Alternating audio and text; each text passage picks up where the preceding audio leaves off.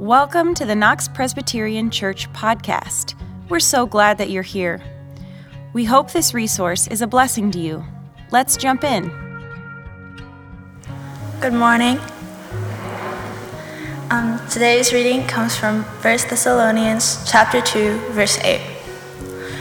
So deeply do we care for you that we are determined to share with you not only the gospel of God, but also our own selves, because you have become very dear to us. This is the word of the Lord.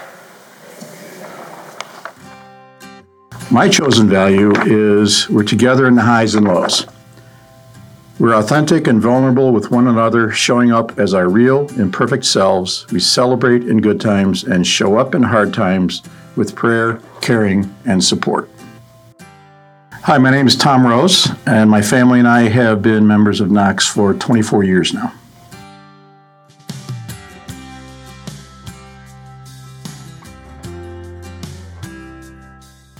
We've had so many highs and lows in, in 24 years, um, from the adoption of our son Jack to the death of my father in law Pete.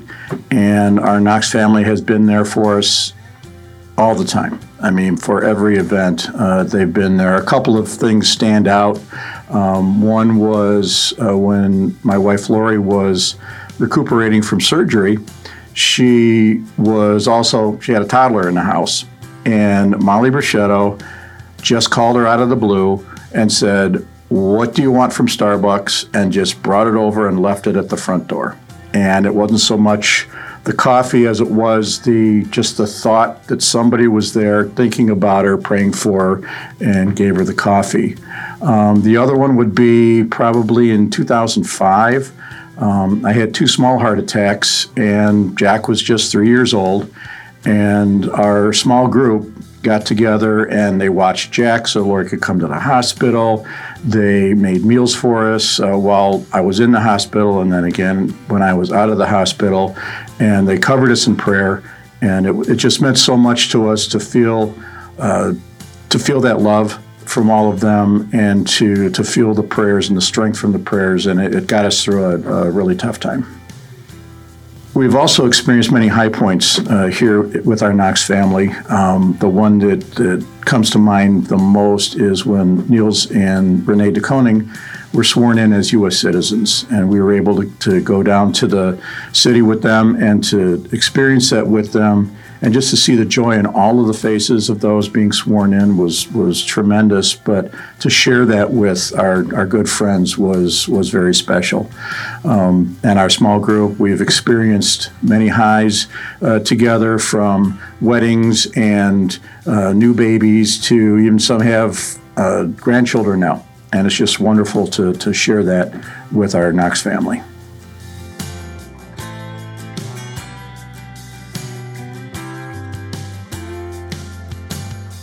I think Knox is, is in a great place right now to continue to uh, to reach out to one another, uh, both in highs and lows. Our society now is moving at breakneck speed. It's just everything is moving so fast, and there are people that are going to be left behind, or people that are going to be left out. Um, and just a smile, or a kind word, or a cup of coffee to to help people know that they are part of this family and that they're loved and that there's people that are supporting them. Um, I think we are uh, definitely known for being a, a, a welcoming and a, and a, friendly church, and I think I only see that getting uh, getting better. There's a book I came across some years ago called The All Better Book. And in this book, elementary school children are asked to solve some of the world's toughest problems. And one of the questions posed to the kids was this With billions of people in the world, someone should be able to figure out a system in which no one is lonely. What do you suggest? Kalani, age eight, writes People should find lonely people and ask their name and address. And then they should ask people who aren't lonely their name and address. And when you have an even amount of each, assign lonely people to non lonely people and print it into the newspaper. gift of administration, this one.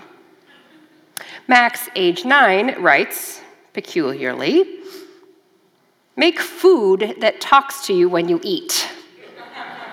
For instance, it would say, How are you doing? And what happened to you today? Then, very sweet Brian, H7 writes, Sing a song, stomp your feet, read a book. Sometimes I think no one loves me, so I do one of these. With billions of people in the world, someone should be able to figure out a system in which no one is lonely. Well, there's never been a greater need for a system such as this. Researchers are now saying that America is facing what they call a loneliness epidemic.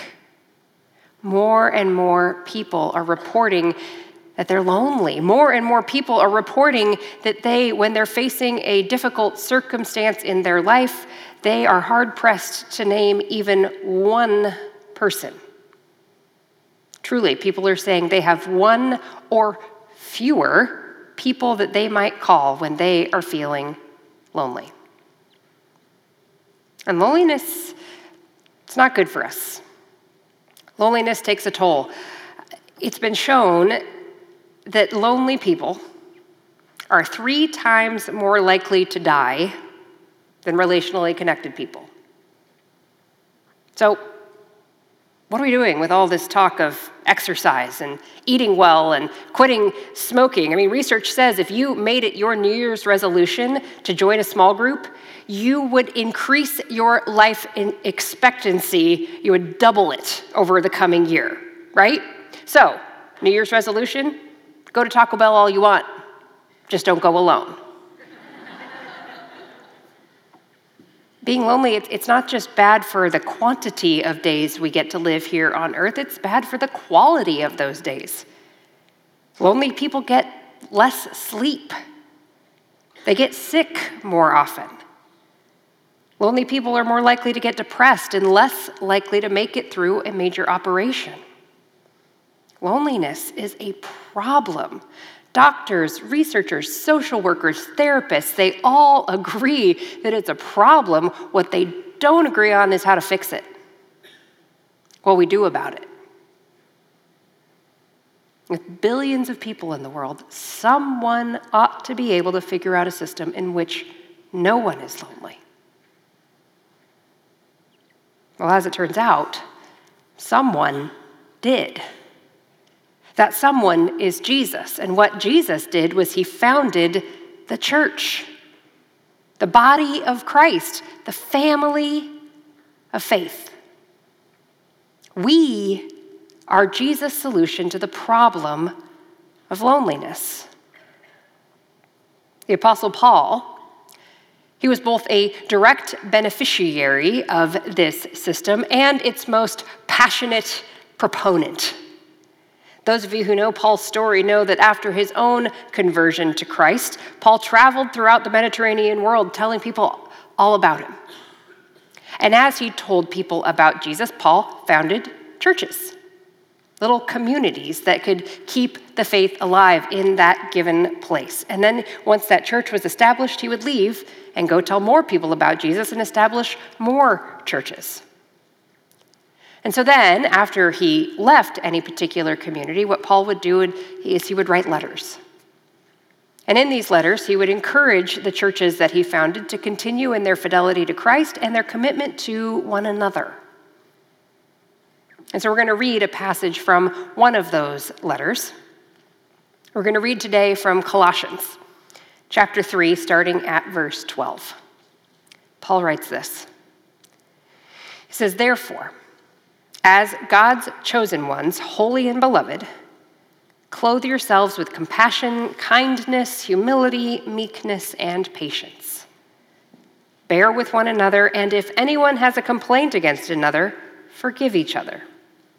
Just as the Lord has forgiven you, so you also must forgive. Above all, clothe yourselves with love, which binds everything together in perfect harmony.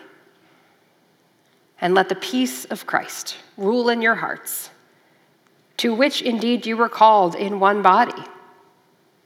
And be thankful. Let the word of Christ dwell in you richly. Teach and admonish one another in all wisdom, and with gratitude in your hearts, sing psalms, hymns, and spiritual songs to God. And whatever you do, in word or deed, do everything in the name of the Lord Jesus, giving thanks to God the Father through him. This is the word of the Lord. Thanks be to God. Well, we are in the middle of a sermon series we're calling Kingdom Values.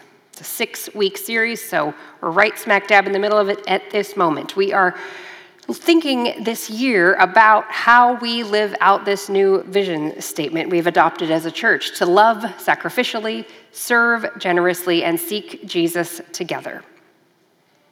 And the question we are posed with as we encounter that statement is how do we do it? How do we, the members of Knox, make this vision a reality? Part of the answer to that question lies in these values. We've talked about three of them thus far service is hands on, we cultivate curiosity, and kids grow here. Today, we encounter the fourth of our six values, and you heard it just moments ago in the video, but I'll recap it again. It says this We're together in highs and lows. We are authentic and vulnerable with one another, showing up as our real, imperfect selves. We celebrate in good times and show up in hard times with prayer, caring, and support. You know, that research about loneliness that's out there. The saddest thing about it to me is it cuts across all religious lines. There are people of all faiths who feel lonely. There are people who are Christians who are committed followers of Jesus Christ who are lonely. This ought not be so. But it is so.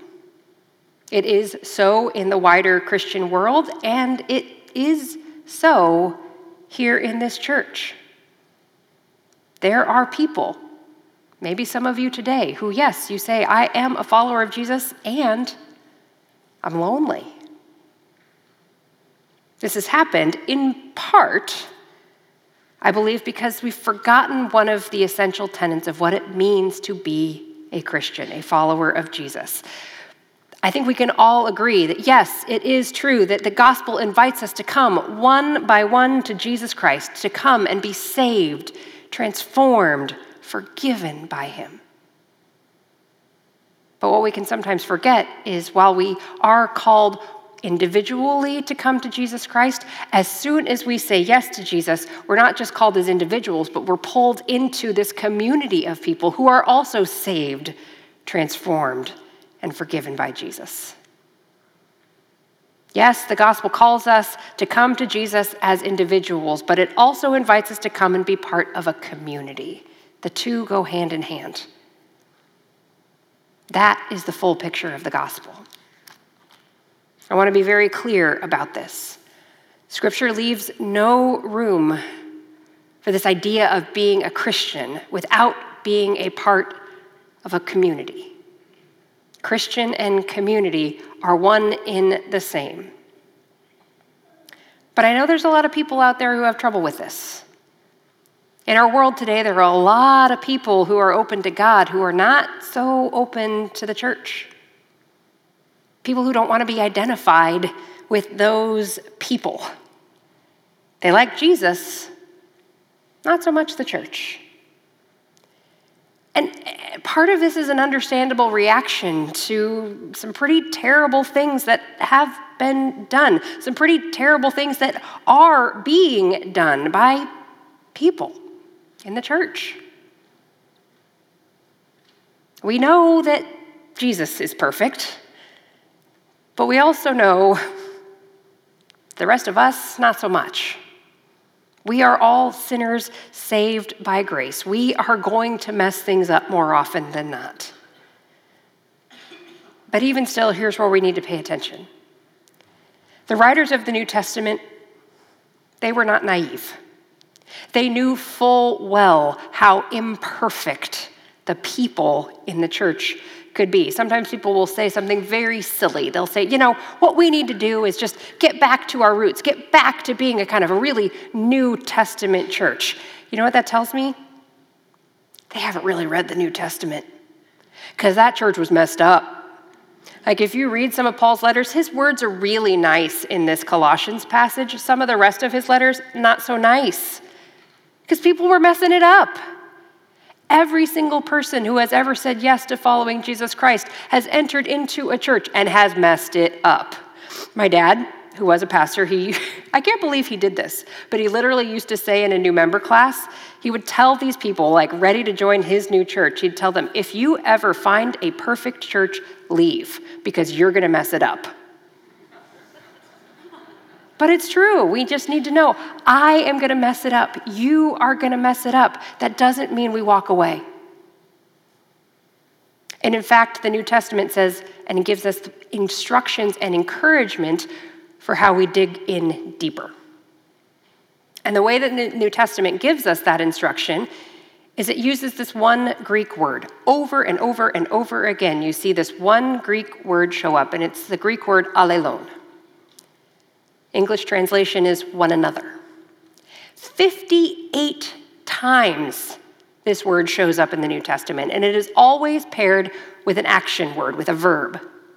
A practical way we are to live out, live through, live in the imperfect people that the church is comprised of.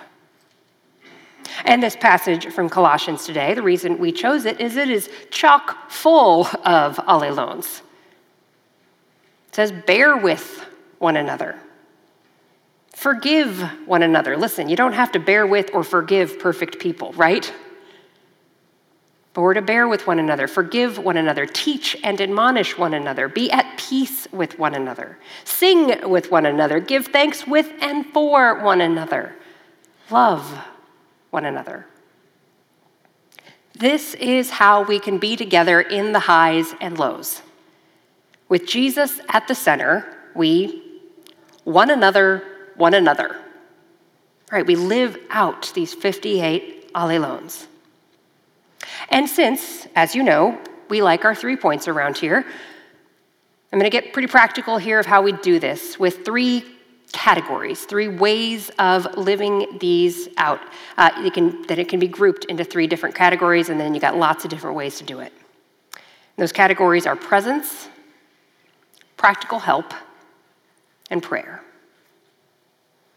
So, the first way we live together in our highs and lows is by the gift of our presence. This means making actual contact with one another, being there. You know, it was Woody Allen who said that 90% of success is just showing up. If we want to be able to experience being together in highs and lows, the first and simplest step is just to show up. So that means making it a priority to come in person to worship on Sundays and, and giving yourself time when you get here, either beforehand or after, to talk to the people that you've been worshiping with.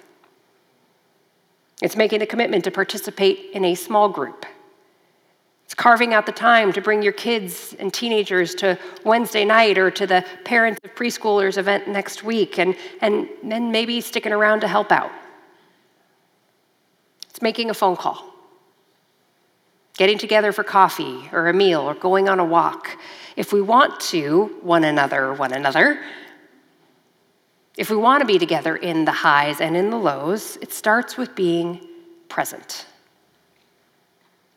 You know, it's interesting at the church where Dave and I served before coming here, we worked for years trying to start a vital small group ministry to no avail.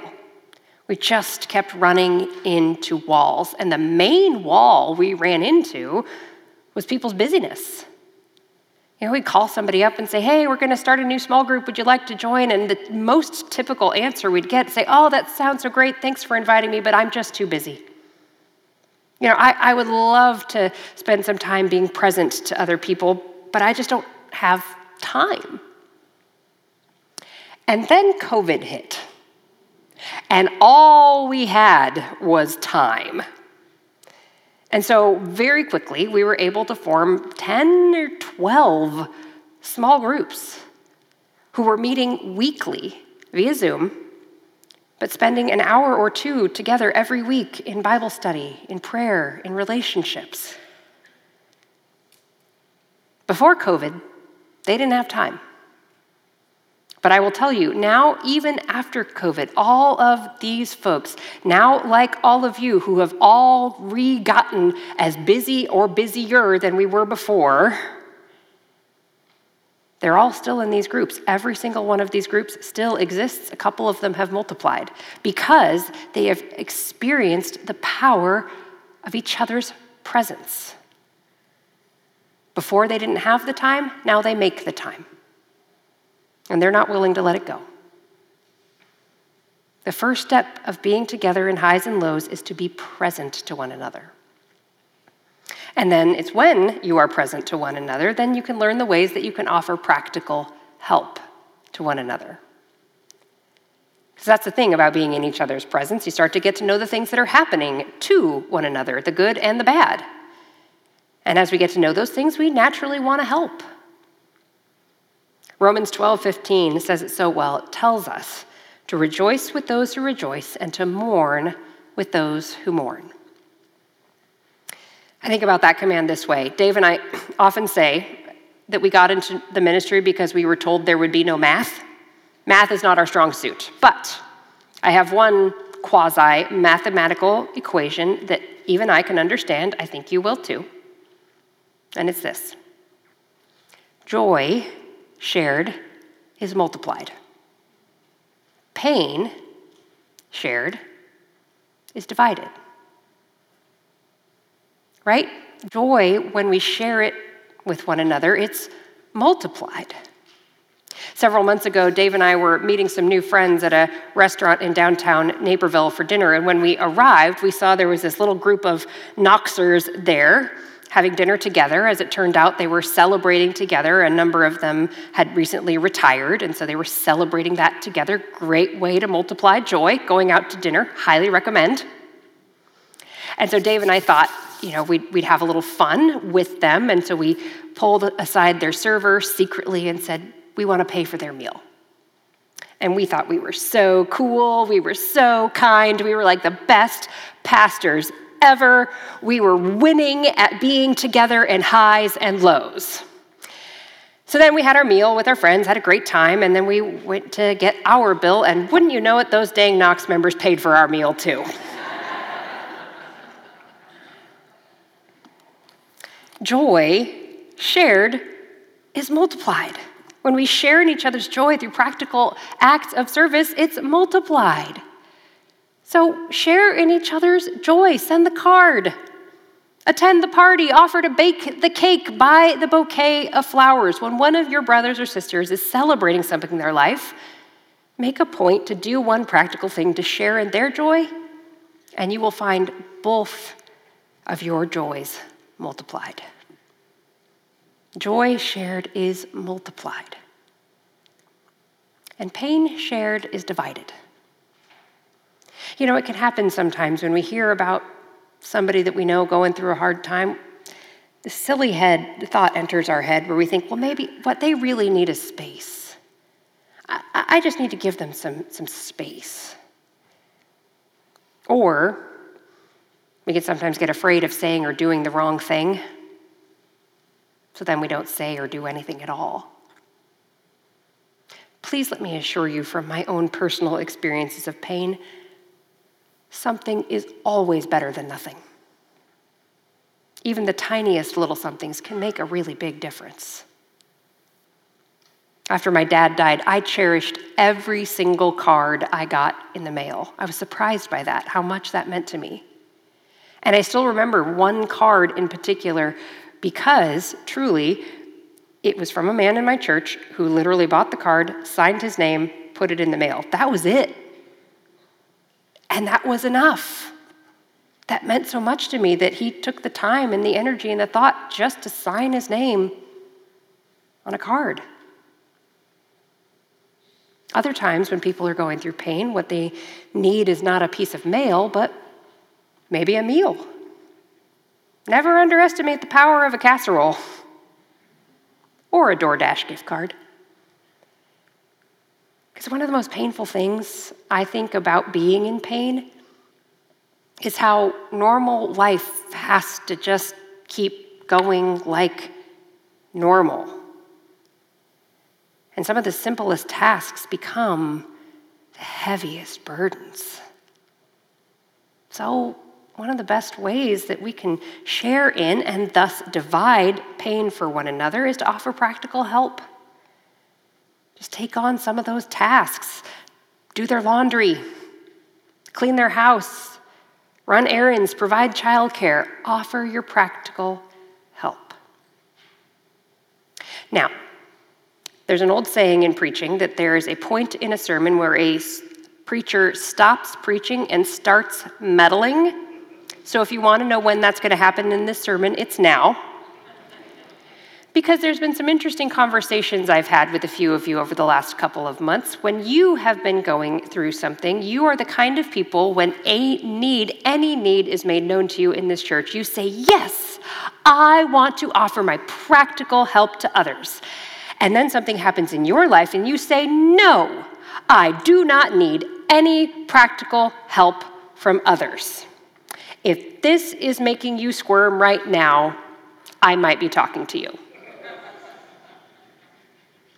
Because let me ask that question Do you need practical help from others? I'm going to answer it for you. Yes, you do. Yes, you do. And if you don't need it today, you will someday. And just for sake of argument, even if you quote unquote don't need help, please know that there are people out there who need to give it. They need to be able to serve you. It serves them to serve you. The joy that you feel when you are serving someone else, they need to feel that joy too by serving you. So, if you can't do it for your own sake, do it for their sake. Receive the practical help. If we are going to live this value out, being together in the highs and in the lows, we need to offer our practical help to one another and we need to receive practical help from one another. The street has to go both ways because joy shared is multiplied and pain shared is divided. That is how relationships in the kingdom of God work and meddling. One last thing prayer. This is truly where the church does some of our best work. No club, no counselor, no therapist, no support group does this. This is what we do here in the community of faith in the church. We pray for one another. This is so especially important when we're going through hard times. I'll tell you, when I'm good, when life is good and I'm filled with praises, I have no problem praying. I can come up with hundreds, thousands of words to, to pray to God my thanks for all the blessings that I perceive in my life. I'm good with prayer. But when I'm struggling, when I'm in pain, I will tell you it is difficult to pray. It is difficult. I don't feel like I have the words. I sometimes don't feel like I have the faith to pray. Some of you know this. You know this all too well. You know that it is hard to find the strength to believe in God, let alone talk to God when you are crushed under the weight of something like grief or depression. In those times, we need the prayers of others to get us through. And we are so blessed here at Knox. We have such faithful prayers here. We've got a prayer team that literally gets together every Monday and prays through this exhaustive list of every prayer request that you give them. And beyond that group that meets, I know so many of you are such faithful prayer warriors in your own time, lifting each other up to the throne of grace. I know it because I have been the beneficiary of some of those prayers, and I'm so grateful. You know, I was talking to a member of our church recently who was going through a particularly difficult circumstance, and he told me, he told me he could feel the prayers of this community sustaining him through that circumstance. And he made the comment, he said, You know, I don't know how people get through things like this without a church family. And I had to tell him, I honestly don't know either. Billions of people in the world, someone should be able to figure out a system in which no one is lonely. That is what Jesus came to do. That is what Jesus is still doing through the church, through us, through the body of Christ. As we are together in our highs and in our lows, being present to one another, practically helping one another, and praying for one another. Amen. Thank you for listening. For more information on how to get connected, please visit our website at knoxpres.org. That is K N O X P R E S dot org. You can also subscribe to our podcast on iTunes, Google Podcast, or Spotify.